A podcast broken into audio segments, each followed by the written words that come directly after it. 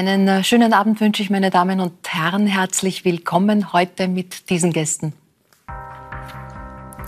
Kinder- und Jugendbuchautor Thomas Brezina hat mehr als 600 Bücher geschrieben.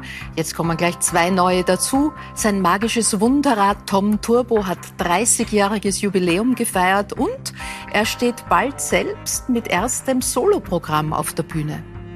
Zeynep Buyraç ist die erste türkischstämmige Schauspielerin am Wiener Burgtheater. Sie erzählt über ihren Weg von Istanbul nach Wien, auf die Bretter, die die Welt bedeuten, und über die gerade absolvierte Premiere. Andreas Marlovits bringt als Sportpsychologe Spitzensportler mental auf Trab. Seit kurzem ist auch Dominic Thiem sein Schützling. Und ich begrüße Moderator und Autor Dirk Stermann. Er hat ein Buch über die Psychoanalytikerin Erika Freeman geschrieben. In Wien geboren, musste sie als 12-Jährige allein aus Österreich vor den Nazis flüchten. Ihrem 38 Jahre jüngeren Freund Dirk hat die 96-Jährige ihre bewegende Geschichte anvertraut. Herzlich willkommen, schön, dass ihr da seid, Erika. Es gibt natürlich weltweit Entsetzen über das, was derzeit in Israel passiert. In Folge bedeutet das auch, dass auf der ganzen Welt und auch in Wien jüdische Institutionen wieder eine neue Sicherheitsbewachungen konfrontiert sind. Ist das, was Sie da gerade erleben, eine neue Bedrohung, auch eine neue Angst? Oder ist das eigentlich eine Angst, mit der Sie seit 85 Jahren leben? Angst ist es nicht, Bedrohung ist es. Schlechter als vorher ist es geworden, mehr gefährlich. Und man traut sich, fürchterliche Sachen zu tun. Und die Welt passt wieder auf, nicht auf, oder passt auf, aber sagt nichts dagegen. Da sind so viele kleine Kinder gestorben. Und man hat sie, wie sagt man, tortured. Da sagt man nichts davon. Und das geht und niemand ist empört. Mhm. Man ist so dran gewöhnt, dass man uns was wehtut, dass, wenn es nicht 6 Millionen ist, passt man nicht einmal auf. Sie haben gesagt, Angst ist es keine, die Sie begleitet durch Ihr Leben. Weil Angst macht dich nur schwach. Mhm. Und von Angst kann man nichts lernen. Aber man tut, was man tun soll und tun braucht. Und hätte einmal tun sollen, aber man überquert nicht die Grenzen und man wird nicht wieder Feind. Manchmal sagt, du kannst etwas von dem Feind auch lernen. Sollst du aber nicht, das ist nur Hass. Mhm. Und das ist nicht gesund. Dirk Stermann hat ein Buch über Sie, über Ihr Leben geschrieben. Es verbindet euch eine Freundschaft, über die ihr gleich erzählen werdet. Der Titel des Buches ist ein Zitat von Ihnen. Mir geht's gut, wenn nicht heute, dann morgen. Yes. Das ist, wenn man Ihre Geschichte erlebt hat, ein mutiges Zitat. Ist das wirklich so? Muss man nur warten, dann wird alles besser? Man kann es verbessern, man kann alles erwarten. Wenn du was erwartest, dann hilfst du, dass es so wird. Also wenn du was Schlechtes erwartest, irgendwie hilfst du dem. Wenn du was Gutes erwartest, musst du es wahrscheinlich selbst zuerst anfangen zu schaffen. Mhm. Und dann kommen andere und helfen dir. Aber zuerst sagt man, unmöglich. Bei mir gibt es kein Unmöglich, weil ich noch da bin. Ich bin schon fast 100 Jahre alt, also das geht nicht. Aber doch geht's. Also man muss an Wunder glauben. Mhm. Und dann kann man es schaffen. Dirk, es gab ja auch durchaus andere Titelideen in der Entstehung des Buches, die waren aber schlüpfriger. Also ich fand es gar nicht so schlüpfrig, weil wir treffen uns jeden Mittwoch, die Erika und ich. Und die Grundidee war Mittwochs Erika. Mhm. Und dann hat der Verlag mich angerufen und hat gesagt, das klingt so wie ein Appointment mit einer Prostituierten. Also Psychoanalyst auch. Ja. Also ich habe nicht verstanden, was sie wollten. Erika hat es auch nicht verstanden. Aber dann habe ich gedacht, gut, wenn die aber alle glauben jetzt irgendwie, das passt nicht. Yes. Weil unsere Treffen sind anders. Yes. Wie sind sie? Kannst du uns von diesen Treffen kurz erzählen? Mittwoch, 10:30, ja. Treffpunkt Imperial, wo Erika residiert. Ja. Seit kurzem werden wir dann noch besprechen. Du isst ein Croissant, sie... Ja, sie isst Croissants, sie isst eine Eierspeis oder sowas und sie stellt aber immer Croissants für mich auch hin. Ja. Und sie möchte immer, dass ich auch esse. Ich habe aber schon gefrühstückt, weil ich meinen Sohn schon zur Schule gebracht habe.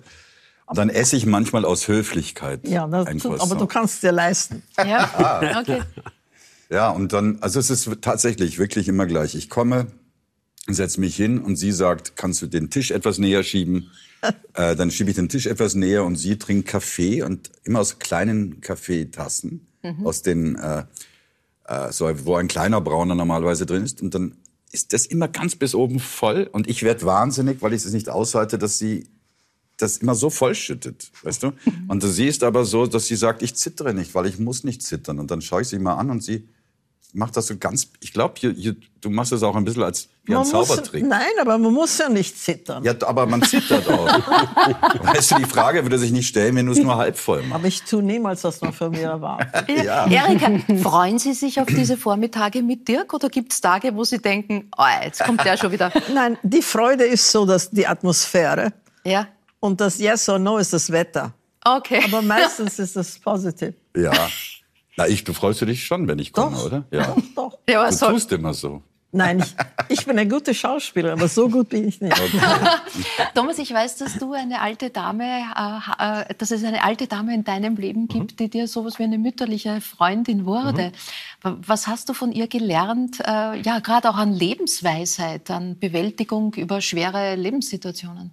Naja, das ist die Liesel und sie ist jetzt 105 gewesen im April. Also sie ist jetzt mehr als 105. Und was ich von ihr gelernt habe, das wichtigste Motto, ihr Motto lautet bis heute, lächeln, auch wenn dir nicht danach zumute ist. Sie wurde als Kind aus der Heimat vertrieben, man hat sie zuerst auch nicht studieren lassen, sie war verheiratet, ihr Mann ist relativ früh gestorben, ihr Sohn ist leider auch gestorben, aber es sind auch unglaublich viele wunderbare Sachen passiert. Aber wenn man das Strahlen ansieht, das sie bis heute hat, dann weiß ich, da geht's lang. Andreas, als Sportpsychologe betreuen Sie Spitzensportler wie zum Beispiel auch Dominic Thiem. Wir werden nachher noch darüber sprechen. Was können aber auch Menschen, die jetzt nicht Spitzensportler sind, aus ihrem Tun mitnehmen? Gerade, man empfindet die Zeiten gerade so herausfordernd und belastend. Was können wir mitnehmen aus Ihrer Art, das Leben zu sehen? Nee, als Mensch kommt man ja mehr oder weniger irgendwann in irgendwelche Krisen. Ne? Und so ist es bei den Spitzensportlern auch. Und das betrifft uns als Normalmensch auch. Und Krisen bieten immer eine Chance quasi, weil sie stellen sich nicht zufällig her, sondern sie sind da, um irgendwie eine Aufforderung auch zu sein, über das, was man bisher gemacht hat, ein Stückchen weit nachzudenken, meistens leidvoll auch nachzudenken und dann Änderungen auch im Leben einzuführen. Und das ein Stückchen weit als Chance zu begreifen, ist etwas, was man aus dieser Tätigkeit sicher mit herausnehmen kann. Wie das im Spitzensport ist, werden Sie uns dann erzählen, Zeynep. Wie schafft man es gerade als Schauspielerin, die ja ähnlich wie ein Spitzensportler, eine Spitzensportlerin abliefern muss? Dann, wenn es gilt.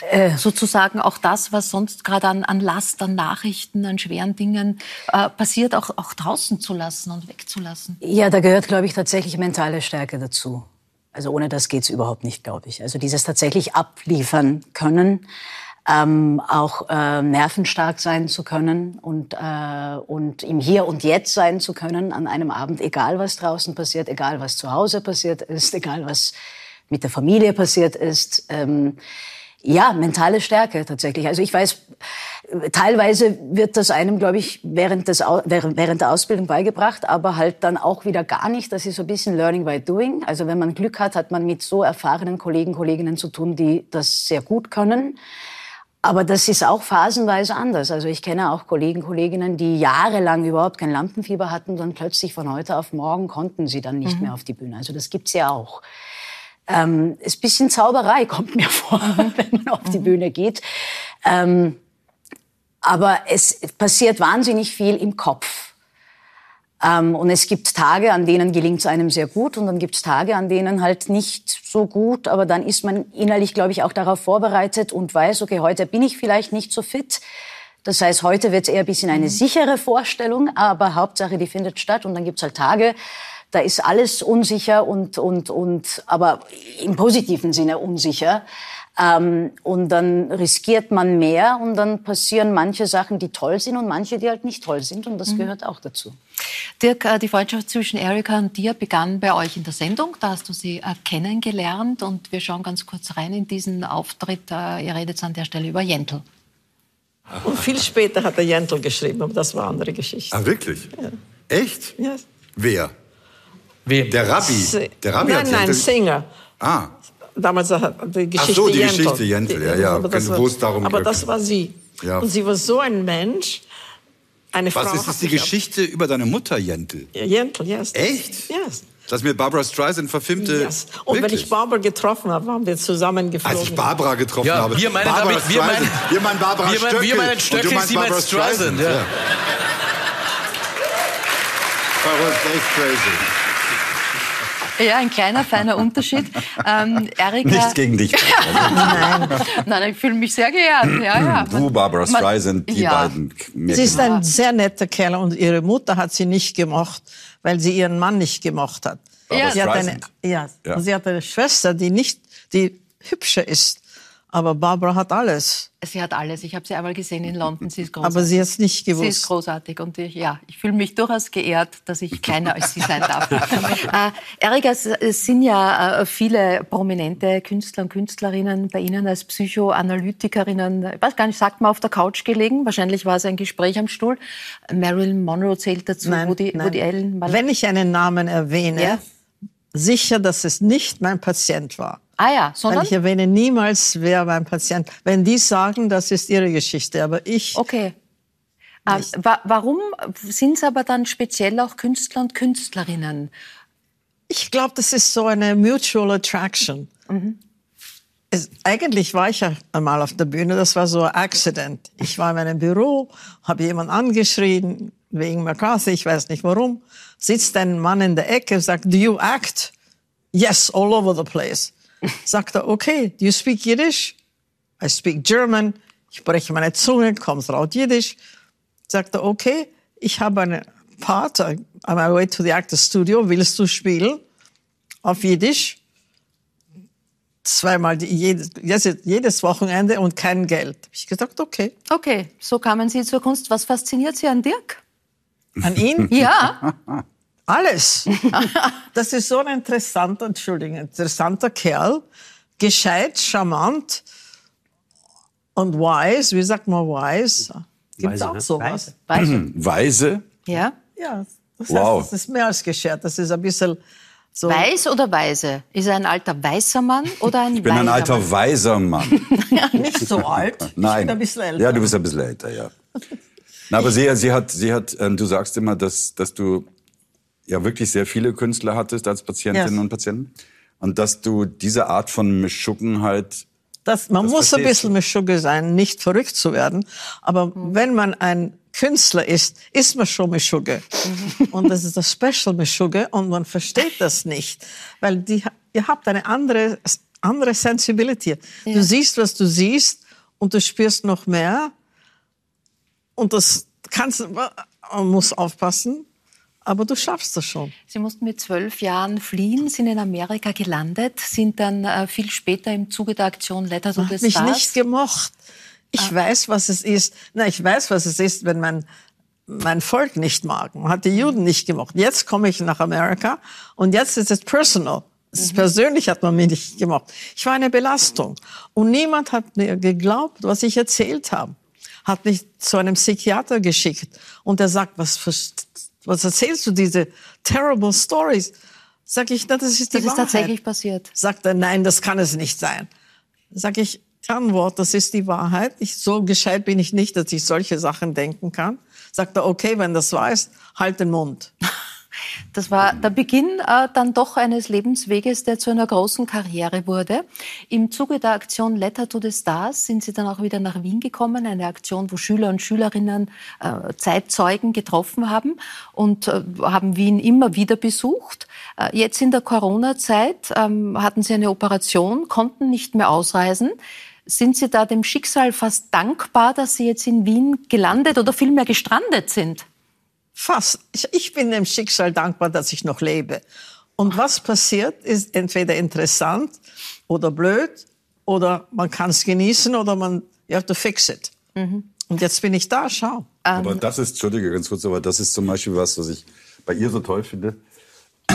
Erika sagt immer, sie kann noch nicht sterben, weil es noch etwas offensichtlich gibt, das sie fixen muss. Sie muss noch irgendwas reparieren. Mhm. Also irgendwas an der Welt reparieren. Und das ist weil so, man sagt mir immer, das kann nicht passieren.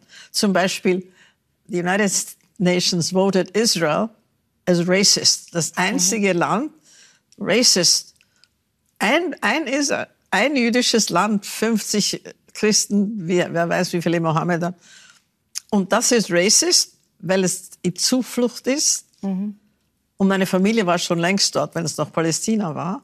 Und meine Tante war Aliyabet, das heißt, die hat die Leute, die es überlebt haben, illegal nach Palästina gebracht. Mhm. Und das waren laute Helden. Und mein Vater war im Schattenkabinett von den Sozialdemokraten, der Außenminister, ist er sofort in Theresienstadt gewesen. Sehr interessante Familie. Dirk, es ist eine persönlich so faszinierende Geschichte einer großartigen, großen Persönlichkeit. Es ist aber eigentlich auch ein Stück Zeitgeschichte und Geschichtsvermittlung, das du da aufgeschrieben hast in dem Buch. Ja, ich habe ja mal Geschichte studiert. Mhm. Das merkt man mir nicht mehr an, aber habe ich mal studiert. Und tatsächlich ist hier eine Zeit, und das stimmt wirklich, eine Zeitzeugin des Jahrhunderts. Und da sind so viele Dinge.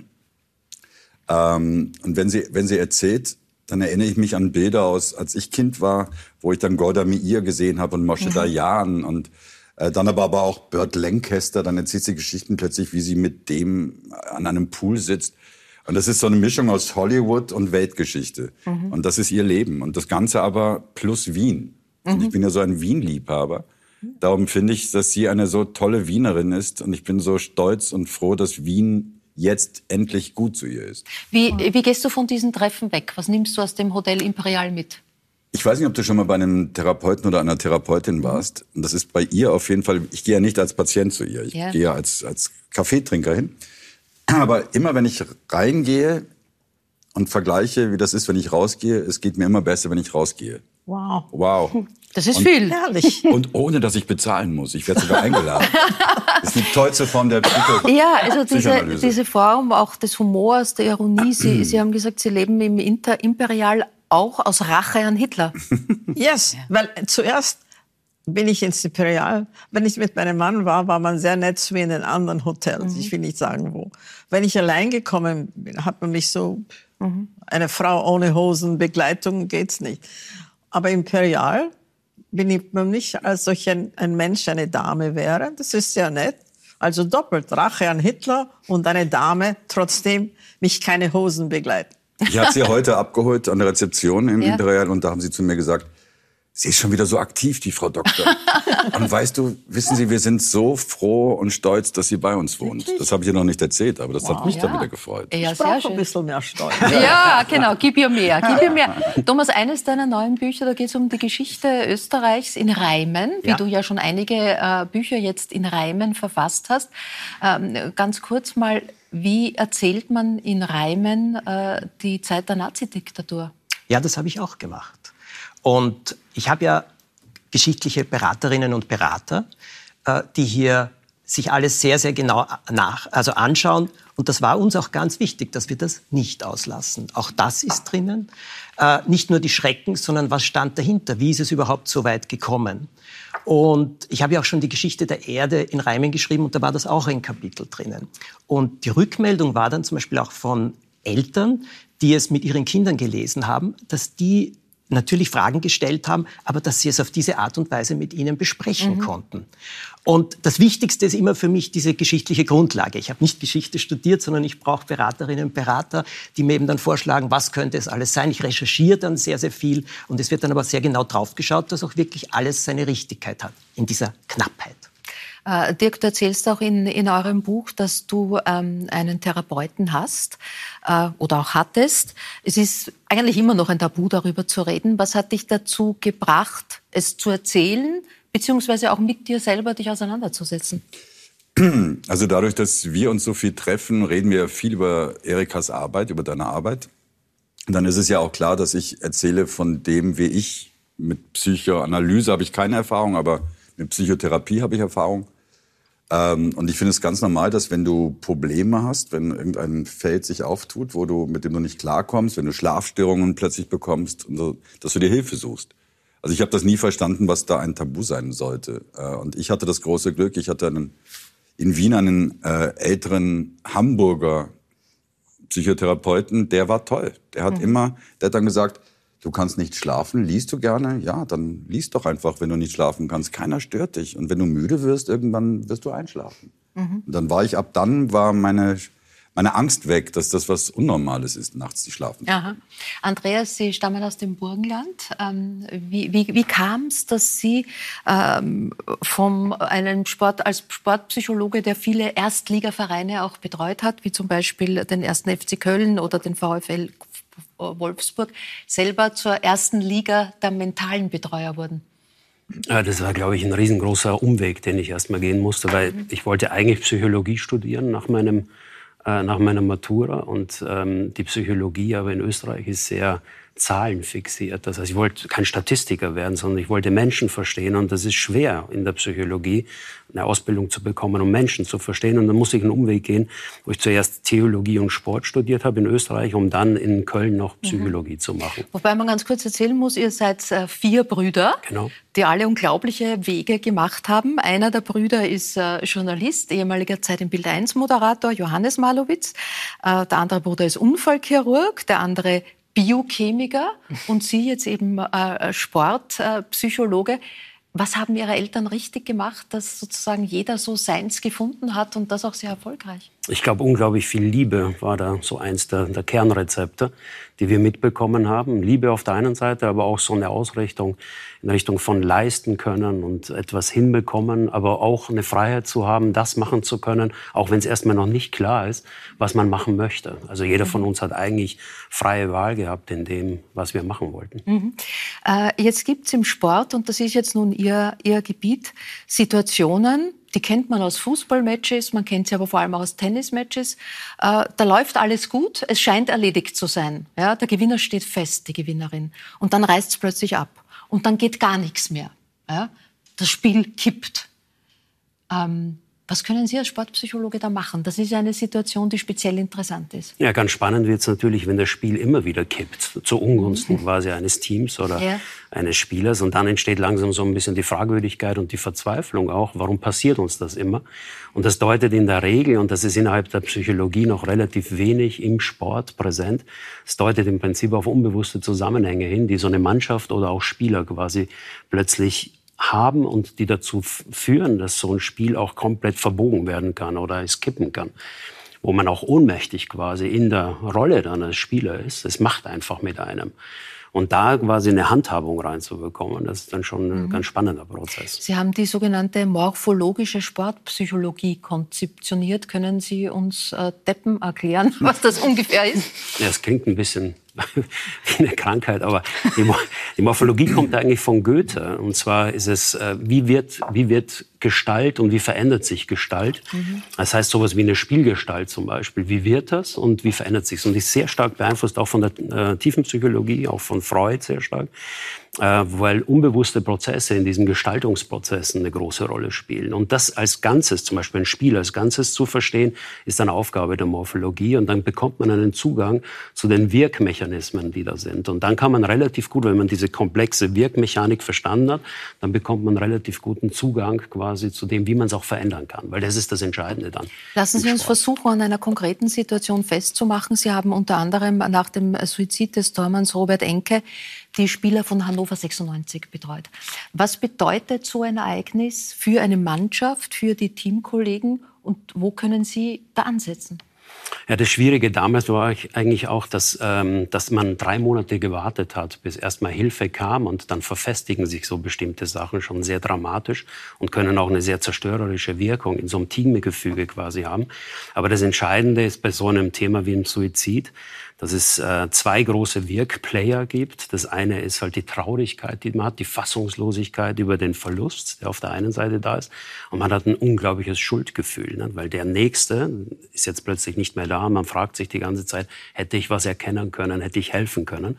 Und mit dem Wirkkonglomerat auf den Platz zu gehen und Fußball zu spielen, ist nicht so clever, weil dann arbeite ich quasi im Spiel ab. Und das ist denen sehr, sehr häufig passiert, haben dann 11 Spiele hintereinander verloren, bis dann endlich quasi Unterstützung kam, wo das auch ein Stückchen weit mal Thema werden konnte und dann auch veränderbar wurde.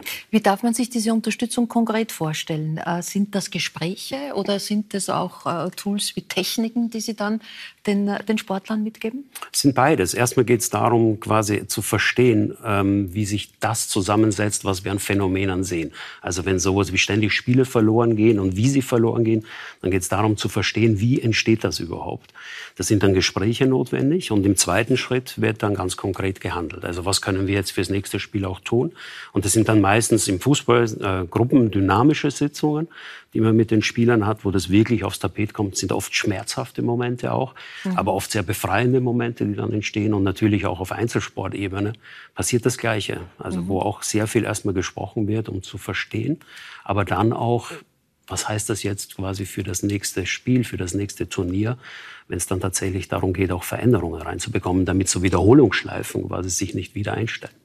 Nun arbeiten Sie seit diesem Sommer auch mit Tennisstar Dominic Thiem. Sie waren in Kitzbühel beim Turnier, das erste Mal sind Sie in der Box gesessen. Da kam er bis ins Finale, nachdem er vorher gesundheitliche Probleme hatte. Das war natürlich Riesen-Euphorie und ein großer Erfolg. Was ist Ihr Anteil daran, beziehungsweise kann der Anteil eines Mentalcoaches, ist der überhaupt messbar? Nein, das ist schwer messbar. Also da gibt es keine Zahlen dazu, weil es ein sehr ganzheitlicher Prozess ist. Also man darf im Prinzip nicht Kopf von Körper trennen, sondern es ist ein Mensch. Und es ist ein sehr ganzheitlicher Moment, wie man quasi so einen Menschen auch betrachtet und wie er sich öffnet und auch erzählt. Und dann wirkt man quasi auch auf die Ganzheit ein. Und das ist ein sehr mächtiger Moment. Und Psyche ist an der Stelle auch was sehr Mächtiges, was auch Leistung und körperliche Verfassungen auch komplett biegen kann in eine bestimmte Richtung. Und das, was ich eigentlich normalerweise zu leisten imstande bin, gelingt mir plötzlich nicht, obwohl ich es 100.000 Mal gemacht habe. Und diese Zusammenhänge zu verstehen, um sie zurückzubiegen und wieder frei zu machen, das ist dann schon ein großer Anteil an so Prozessen, die dann situativ laufen. Aber gleichzeitig gehört immer dazu permanentes Üben, es gehört ein Coach dazu, ein Trainer dazu, der quasi das Tennis im Blick hat. Es gehört aber genauso ein Physiotherapeut dazu, der quasi den Körper auch anfasst und ihn dementsprechend leistungsbereit auch zu machen. Also es ist im Prinzip ein Teamwork, das dann notwendig ist. Das dann notwendig ist. Erika, Dirk hat vorher Ihnen ein sehr schönes Kompliment gemacht. Er hat gesagt, nach den Treffen mit Ihnen geht es ihm besser als davor. Ist das eigentlich der schönste Erfolg für eine Psychoanalytikerin? Yes, es gibt nichts Besseres, weil wenn man dich trifft und mit dir redet, und dann geht man weg, Gott sei Dank, schon genug davon. Yeah. Anstatt, sagt man, ich habe was gelernt. Und überhaupt, wenn man schon 96 sagt, man immer, geh schlafen. Also eine alte Dame, wer ist das? Und man hört zu. Yeah. Und man hat eine Freude davon. Das ist doch ein netter Kerl, der liebe Herrgott. Ist das so? Das ist dann, wenn man Geduld mit ihm hat. Verstehe. Andreas, nun ist die Situation von Dominic Thiem eine, an der die gesamte Sportwelt Anteil nimmt, was es wahrscheinlich nicht immer einfach macht. Es wird an Sportstammtischen diskutiert, wird das nochmal zurückschaffen, wird das nicht mehr zurückschaffen. Kollege Zverev hat sich bemüßigt gefühlt, über angebliche Depressionen öffentlich zu sprechen. Wie schwer macht das auch für den Spieler? Versucht man das alles von ihm fernzuhalten, aber das kumuliert ja in einem wahnsinnigen Druck, den er hat. Ja, wenn Spieler, und das gilt jetzt insgesamt auch im Fußball zum Beispiel, ja, wenn Spieler zu sehr zulassen würden, die Bedeutung quasi all dessen, was drumherum bei ihnen ist, dann würden sie wahrscheinlich keinen Meter spielen können oder auch keinen Schlag machen können. Und das ist von klein auf eigentlich eingeübt, dass ich Leistung erbringe, quasi immer mit Zusehen auch. Nicht? Und es war auch ganz interessant, als dann Corona kam, dann war plötzlich die leeren Stadien, die da waren, die haben den Spielern plötzlich Stress gemacht, weil sie normalerweise im Fußball die Resonanz quasi gehört haben von dem, was sie da tun. Und plötzlich war dieser Chor nicht mehr da. Und jetzt mussten sie aus sich heraus plötzlich diese Motivation hinbekommen. Das hat in den ersten Runden richtig Probleme gemacht innerhalb der Mannschaften. Ja. Also von daher ist es eigentlich eher so eine Normalität, mit denen die Spieler quasi aufwachsen. Mit der Bedeutung der Menschen, die drumherum sind. Und da machen sie sich eigentlich nicht so viel Kopf. Dirk, bist du Team? Oder wie siehst du seine Situation? Ich glaube, sein Problem ist wahrscheinlich, dass es A, unglaublich viele neue Spieler gibt, die ja ständig, das nervt ja irrsinnig, dass dann immer ein neuer 16-Jähriger kommt und alles.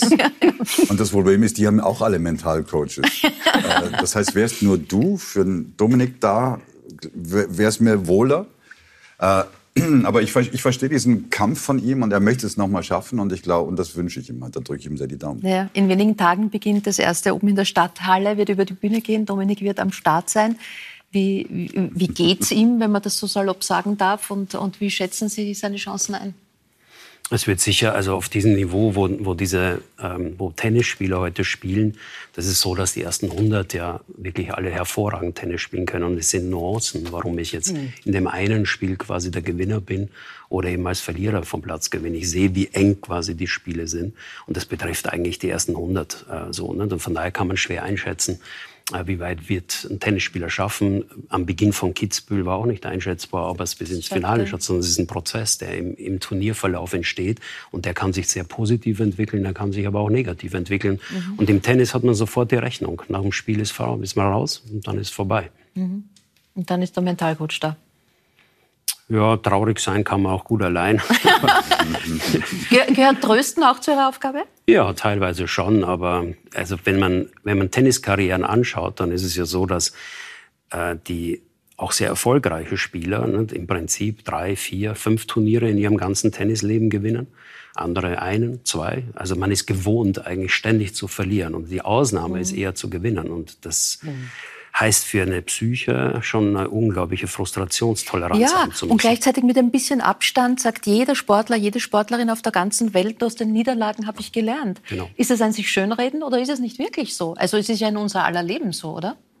Ja, man kann fast ein bisschen was lernen von ihnen, ne? Weil Niederlagen gehören halt auch dazu und aufzustehen aus den Niederlagen ist ein wichtiger Prozess, um daraus auch zu lernen. Ne? Wenn man sich niedergedrückt lässt, dann wird man irgendwann mal am Boden sein und dann wird es auch ein Stückchen weit vielleicht depressiv werden. Das Thema psychische Krisen war und ist im Spitzensport ein bisschen tabuisiert, kommt aber immer öfter vor, dass jetzt auch Sportler und Sportlerinnen da sich outen, offen darüber reden, im Damentennis, Burnout, Depressionen, da spricht man auch an.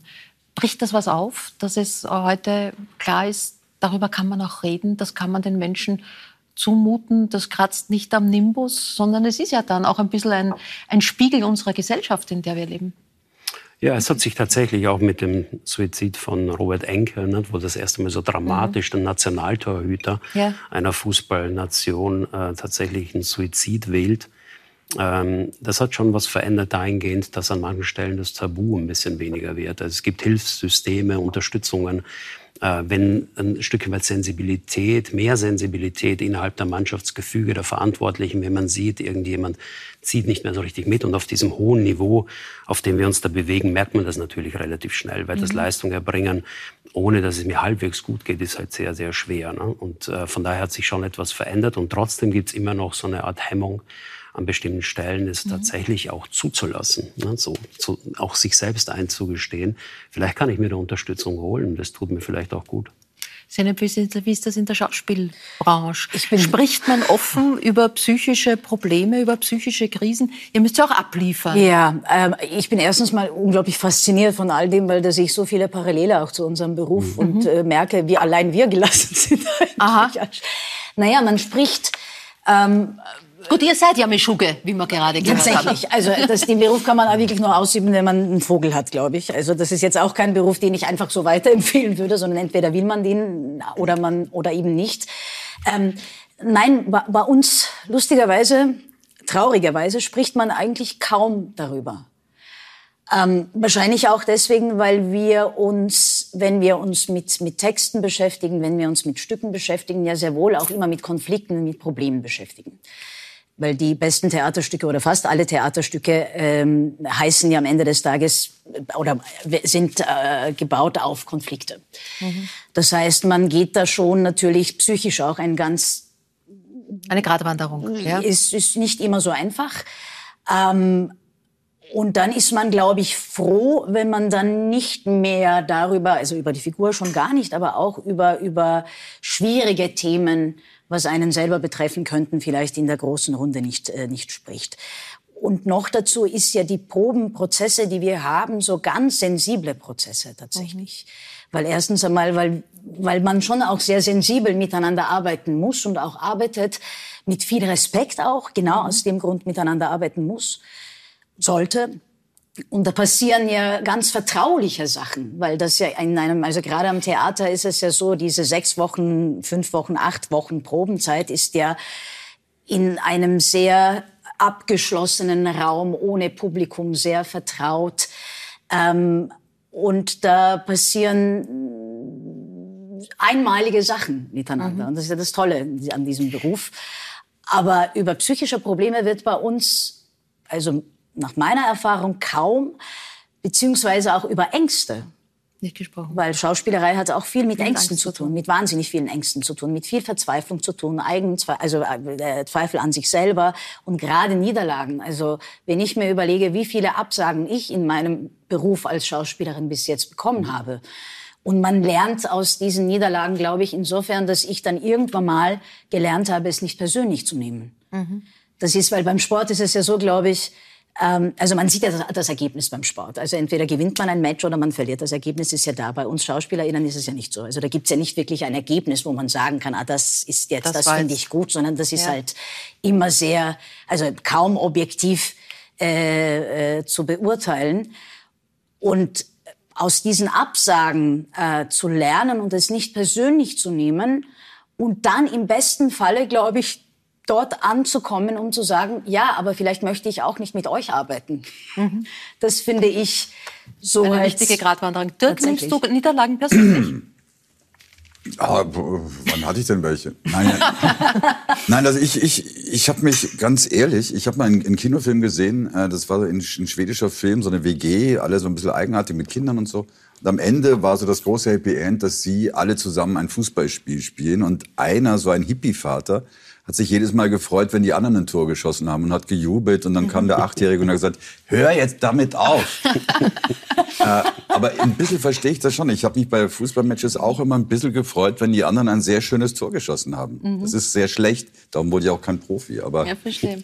Zeynep, nehmen Sie uns kurz mit in Ihre Geschichte. Sie sind in Istanbul aufgewachsen, haben mit 11 Jahren erst die deutsche Sprache gelernt, sind dort in die deutsche Schule gegangen. In was für eine Familie sind Sie da hineingeboren? Wie kam es zum Schauspiel? Wie es zum Schauspiel kam, weiß ich tatsächlich nicht. Also das ist, ich kann mich nur erinnern, dass ich zuerst tatsächlich mit 4, 5 Jahren Bauchtänzerin werden wollte. An das kann ich mich noch so dunkel erinnern, weil ich immer das alles, diese Kostüme einfach so unglaublich schön fand. Und dann war irgendwie dieser Wunsch mit Schauspiel, also Schauspiel immer da. Also das war jetzt nie eine Entscheidung, die ich mit 14, 15 oder so getroffen habe, sondern für mich war die Geschichte ziemlich klar. Meine Eltern haben das relativ lang, glaube ich, nicht ernst genommen.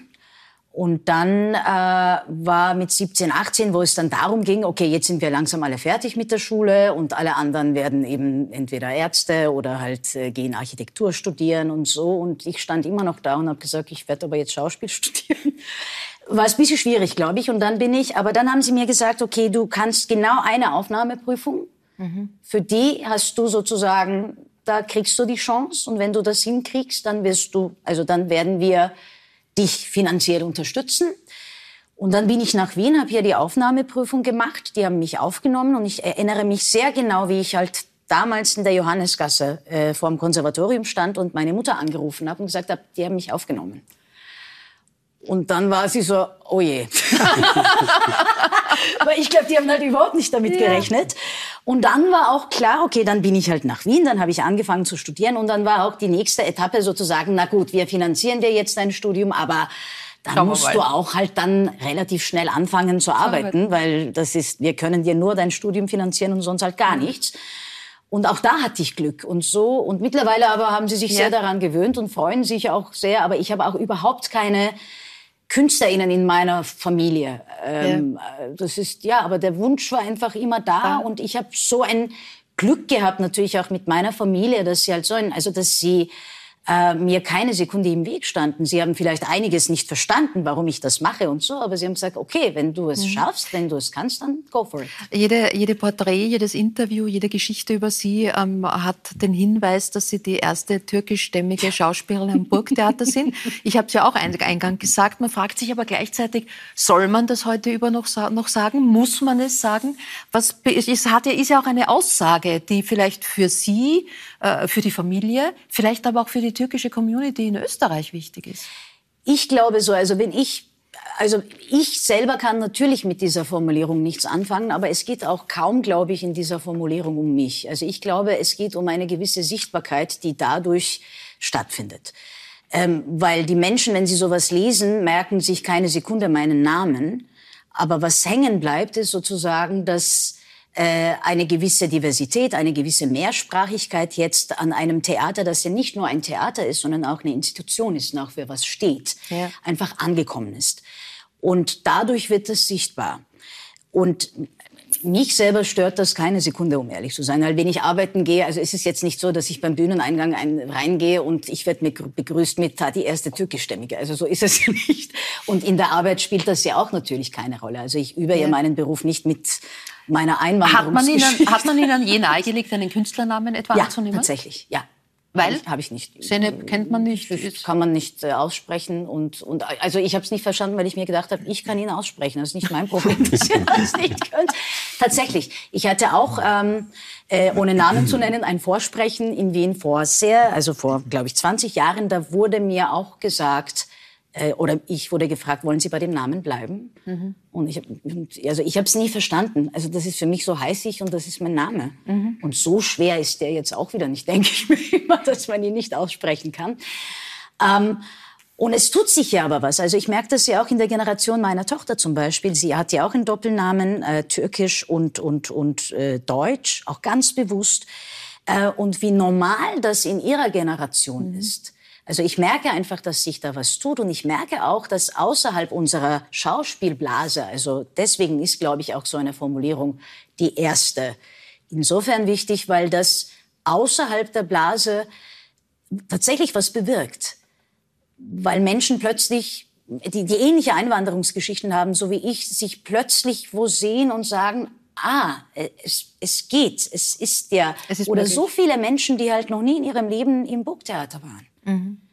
Kommen dann auf die Idee und sagen, ich könnte ja hingehen, weil die schaue ich mir sozusagen eine von uns steht da auf der Bühne. Also das ist das, und dadurch tut sich was, und das ist mir viel wertvoller als mein Ego als Schauspielerin, die dann vielleicht sagen könnte, ich möchte aber nur durch meine beruflichen Erfolge, also so, aber ich mir denke, also dass ich meinen Job ja können muss, steht außer Frage, weil sonst würde ich dort auch nicht arbeiten können. Ja. Sie haben mal als den größten Unterschied zwischen dem Leben in der Türkei und in Österreich gesagt, der Zusammenhalt in der Familie ist ein anderer. Ja.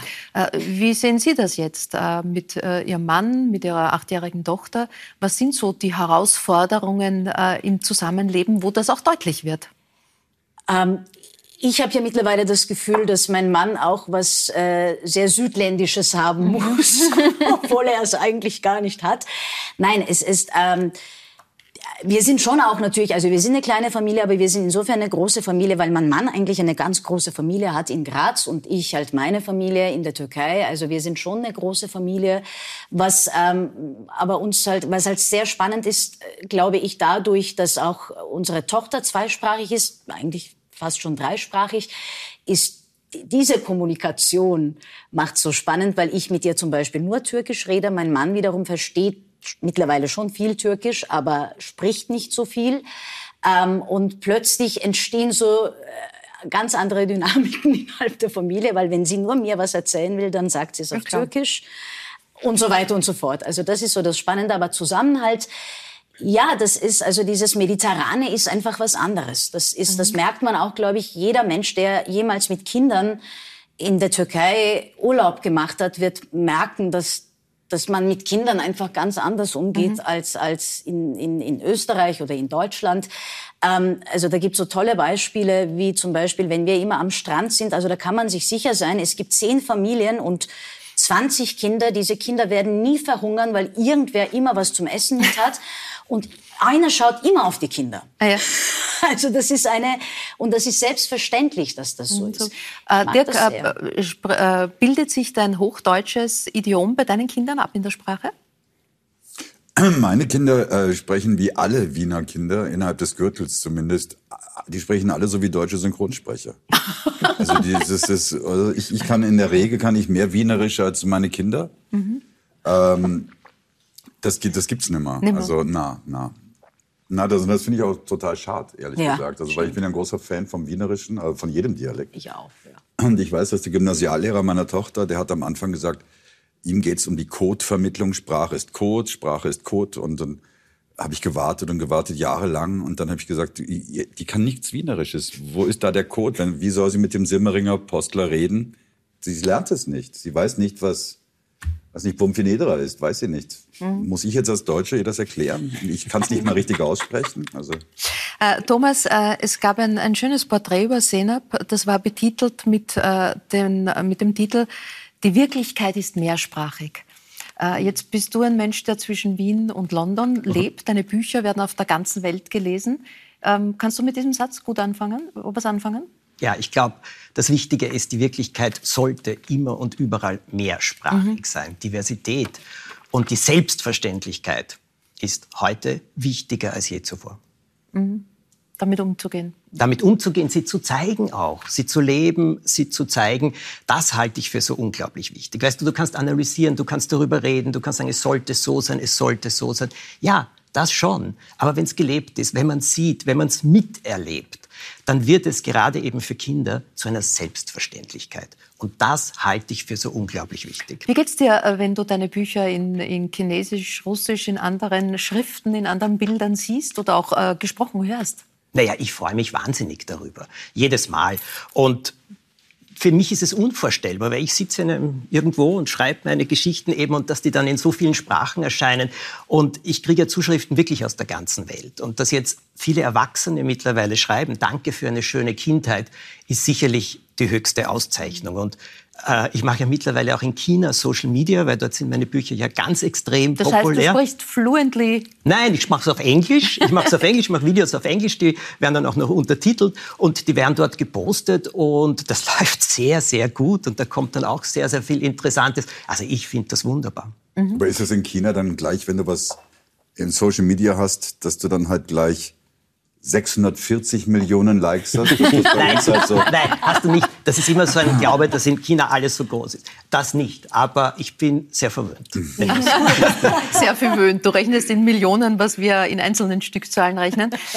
Jetzt gibt es eben dieses neue Buch über die Geschichte Österreichs in Reimen. Und die Reime haben ja auch einen psychologischen oder fast einen neurologischen Hintergrund, nämlich, dass man sich in Reimen Dinge besser merken kann. Ja, und außerdem kannst du in Reimen Sachen so ausdrücken, dass sie alle Altersgruppen ansprechen. Das ist das Unglaubliche daran. Also die Bibel in Reimen ist nicht nur von Kindern gelesen worden oder für Kinder gekauft worden, sondern von vielen Erwachsenen, die gerne einmal eben einen Streifzug durch die Bibel lesen wollten. Und die gesagt haben, das ist großartig, weil du musst dich konzentrieren auf das Wesentliche, auf den Kern. Und wenn ich nicht das ganz genaue Bild vor Augen habe, kann ich es nicht in Reimen erzählen. Aber Reim hat wirklich eine Magie, die ich ja auch selber erst entdeckt habe in den letzten 10 Jahren, kann man sagen. Aber diese Erzählweise hat etwas sehr Starkes und Verbindendes. Mhm. Gibt es einen Lieblingsreim? Einen Lieblingsreim? Ja, oder einen, wo du dir besonders schwer getan hast. Das reimt sich ja nicht alles gleich. Nein, da muss man schon suchen.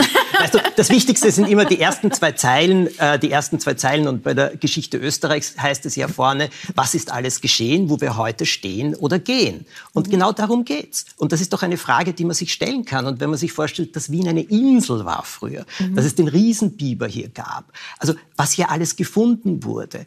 Und also das sind wirklich, ich bin selber auf so viele faszinierende Sachen gestoßen, wo ich mir gedacht habe, no, das hätte ich gerne in Geschichte auch gelernt, habe ich damals nicht gelernt. Aber das ist ja das Tolle, dass ich das jetzt eben erforschen kann, also recherchieren kann und dann weitergeben kann. Meine Begeisterung, weil das will ich. Dirk, ich würde mal tippen, dass du noch aus der Generation bist, wo man Gedichte in der Schule gelernt hat. Bist du mit der Glocke aufgewachsen? Ich bin sehr jung, ich weiß nicht, wie du das glaubst. Nein, ich musste die Glocke nie lernen. Nein, musste ich nicht. Was musstest du lernen? Ich konnte mal ein Gedicht auswendig, das war aber so ein Antikriegsgedicht. Das weiß ich noch, weil da bin ich bis heute stolz. Weil das ging so, Paul, das war immer so, ein Kind wird geboren, läuft, fällt, steht auf, läuft weiter.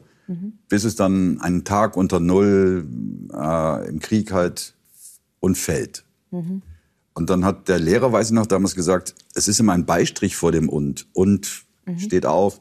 Warum ist der Beistrich? Der ist ja eigentlich falsch grammatikalisch. Und dann weiß ich, dass ich gesagt habe, das ist der Moment, den er braucht, um aufzustehen. Und dann hat der Lehrer gesagt, das war sehr klug. Und das ist bis heute, glaube ich, das Klügste, was ich jemals gesagt habe. Das ist sehr, sehr schön. Thomas, du hast mittlerweile über 600 Bücher geschrieben. Schon welche vergessen? Wenn du mich jetzt nach allen Titeln fragst, werde ich sie dir nicht alle jetzt in einer Liste aufzählen. Also es gibt auch die neueste Geschichte, Kaiserin Elisabeths dritter Fall, auch das wieder eine Krimiserie, die du entworfen hast. Woher nimmst du die Inspiration für so viel Stoff? Offene Augen, offene Ohren, und ich konzentriere mich ja schon sehr aufs Wesentliche. Also ich lebe ja sehr zurückgezogen aus diesem Grund, weil das höchste Lebensgefühl oder eines der allerhöchsten Lebensgefühle ist es für mich, mir etwas auszudenken und es dann vor allem umzusetzen. Weil in meinem Kopf ist es schön, aber es muss ja dann entweder zu Papier gebracht werden oder eben zu einer Fernsehsendung werden oder auf die Bühne gebracht werden. Und ich liebe es. Ich habe es geliebt, seit ich ein Kind bin. Und für mich ist das einfach wunderbar. Und dafür nehme ich das alles gerne auf mich. Und auch hier ist es wiederum dieses Recherchieren, dieses Sprechen mit Expertinnen, mit Historikerinnen und mit einem Gerichtsmediziner, der sich immer hinsetzt und zu mir sagt, und Thomas, wie morden wir diesmal? Und der mir dann eben erzählt, weil ich erzähle ihm dann die Geschichte, sagt, du, pass auf, da habe ich was wirklich, da kommt man nicht so leicht drauf und so weiter. Also das ist ja auch spannend, das ist ja auch sehr, sehr interessant. Du hast gerade auch ein besonderes Jubiläum gefeiert. Dein Tom Turbo wurde vor 30 Jahren erstmals im ORF gesendet. 30 Jahre, das sind 3 Jahrzehnte. Ja. Das ist eine verdammt lange Zeit. Ja. Wie kann man da den Reiz einer Figur so lang spannend halten? Naja, ich glaube, Fahrrad bedeutet bis heute für jedes Kind etwas Besonderes. Für mich war das die erste große Freiheit. Und das ist es auch nach wie vor für Kinder. Ein Fahrrad, das dann so viel kann, ist natürlich was Großartiges. Gedreht haben wir an vielen Originalschauplätzen in Österreich. Das heißt, du gehst manchmal und du hast das Gefühl, ich gehe jetzt ums Eck und dort beginnt das Abenteuer. Und das alles zusammen, dieser unglaubliche Freund, der ist, das scheint es zu sein, weil also die Buchreihe setze ich nach wie vor fort und das kommt nach wie vor unglaublich gut an. Also das Schöne ist ja auch, dass es jetzt Eltern mit ihren Kindern gemeinsam schauen. Ich glaube, das alles zusammen ist es, aber man kann es nie genau analysieren, weil sonst könnte man es konstruieren. Und du kannst nie einen Erfolg konstruieren. Aber in 30 Jahren hat sich natürlich technologisch auch viel verändert. Müsste Tom Turbo nicht längst ein E-Bike sein? Er war immer ein E-Bike. Aber er war immer ein E-Bike. Er war immer ein E-Bike. Naja, natürlich. Wie glaubst du denn sonst, dass er fährt? Mit Benzinantrieb? Ja, nein, ja. Tom Turbo war das erste E-Bike. Das war das erste. Das heißt, du warst lang vor deiner Zeit. Vor deiner Zeit, ein ziemliches Fettnäpfchen, in das ich da jetzt mal hinein getappt bin. Zeynep Buyraç, einer Figur, ist ein gutes Stichwort für Sie als Schauspielerin. Sie haben Ende September mit dem Stück Die Nebenwirkungen von Jonathan Specter Premiere am Burgtheater gehabt. Es geht darum, um eine Privatschule, um den Konsens der Eltern nach einer Verordnung des Gesundheitsamtes. Also ein ziemlich zeitaktuelles Thema.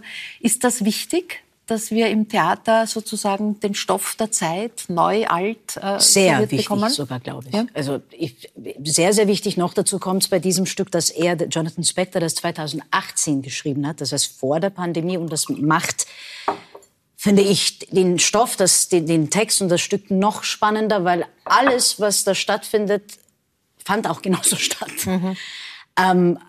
Und das finde ich persönlich unglaublich spannend. Und noch dazu glaube ich, dass es jetzt auch ein guter Zeitpunkt ist, weil es ist ja jetzt kein Impfstück, darum geht's nicht. Aber es geht sehr wohl darum, weil dieses Thema halt so ein Thema war, wo wir, beziehungsweise sagen wir mal so, diese Ausnahmesituation, die wir erlebt haben in den letzten 2,5 Jahren, hat so deutlich gezeigt, was alles schief läuft innerhalb unserer Gesellschaft. Hat aber auch gezeigt, dass unser Demokratieverständnis oder unser Verständnis einer Solidarität nicht dasselbe ist, gilt nicht für jede Person. Das heißt, Impfen ist auch in diesem Stück nur ein Beispiel. Also das heißt, da geht es darum, dass gerade eine Schule, also Elternverein, Eltern, die unglaublich viel Wert auf Gleichberechtigung, Diversität, eben Konsens. Alle Entscheidungen werden nur im Konsens getroffen. Und solche Schulen gibt's ja. Was ja natürlich toll ist, dass man das versucht, dass man versucht, auch diese Idee umzusetzen. Und dann kommt halt in unserem Fall halt Mums. Ja. Und plötzlich heißt das, okay, es dürfen nur die Kinder in die Schule, die halt eben immun sind. Ja. Und das ist natürlich, dieser Satz ist gegen jegliche Art von Konsens und gegen jegliche Art von Gleichberechtigung, weil dann heißt das plötzlich, wieso dürfen nur die Kinder jetzt? Und das ist ja auch eine Art Diskriminierung und so weiter und so fort. Also, und ich finde es wichtig, dass wir darüber reden müssen, weil ich so das Gefühl habe, also was mir unglaublich fehlt im Moment, glaube ich, nach diesen 2,5, 3 Jahren, dass plötzlich so getan wird, als ob das alles gar nicht passiert wäre. Also die Aufarbeitung, die wir uns gesellschaftlich eigentlich so sehr wünschen würden, die passiert im Moment im Burgtheater, deshalb hingehen. Und Thomas, bei dir steht eine besondere Premiere bevor, 22. November im Globe. Thomas Brezina erstmals mit Soloprogramm auf der Bühne. Mhm. Gehst du unter die Comedians oder was erwartet uns? Nein, es heißt Lieben, lachen, anders machen, eine Anleitung für ein Leben voller Freude. Und es war heute für mich so interessant zuzuhören, weil ich rede sehr offen über meine Freuden im Leben, meine Hochs, meine Tiefs, meine Ängste und vor allem, was ich gelernt habe. Und wenn ich zurückschaue, ist es für mich absolut unglaublich, welchen Weg ich gehen konnte und wieso. Und mir geht es heute darum, vielen Mut zu machen und auch wirklich, glaube ich, aufs recht humorvolle Art und Weise zu erzählen, was mir im Leben alles um die Ohren geflogen ist. Aber wie ich dann gelernt habe, damit anders umzugehen, auch neue Liebe zu finden. Eben die große Frage, wie erreichst du Ziele? Was ist überhaupt Erfolg? Und das ist jetzt ein, ich glaube, durchaus unterhaltsamer Abend, durch den ich da führe. Und wenn Menschen daraus etwas auch mitnehmen können, dann freue ich mich. Der Thomas hat mir fehlt die Bühne manchmal. Ich war mal eine Schauspielerin.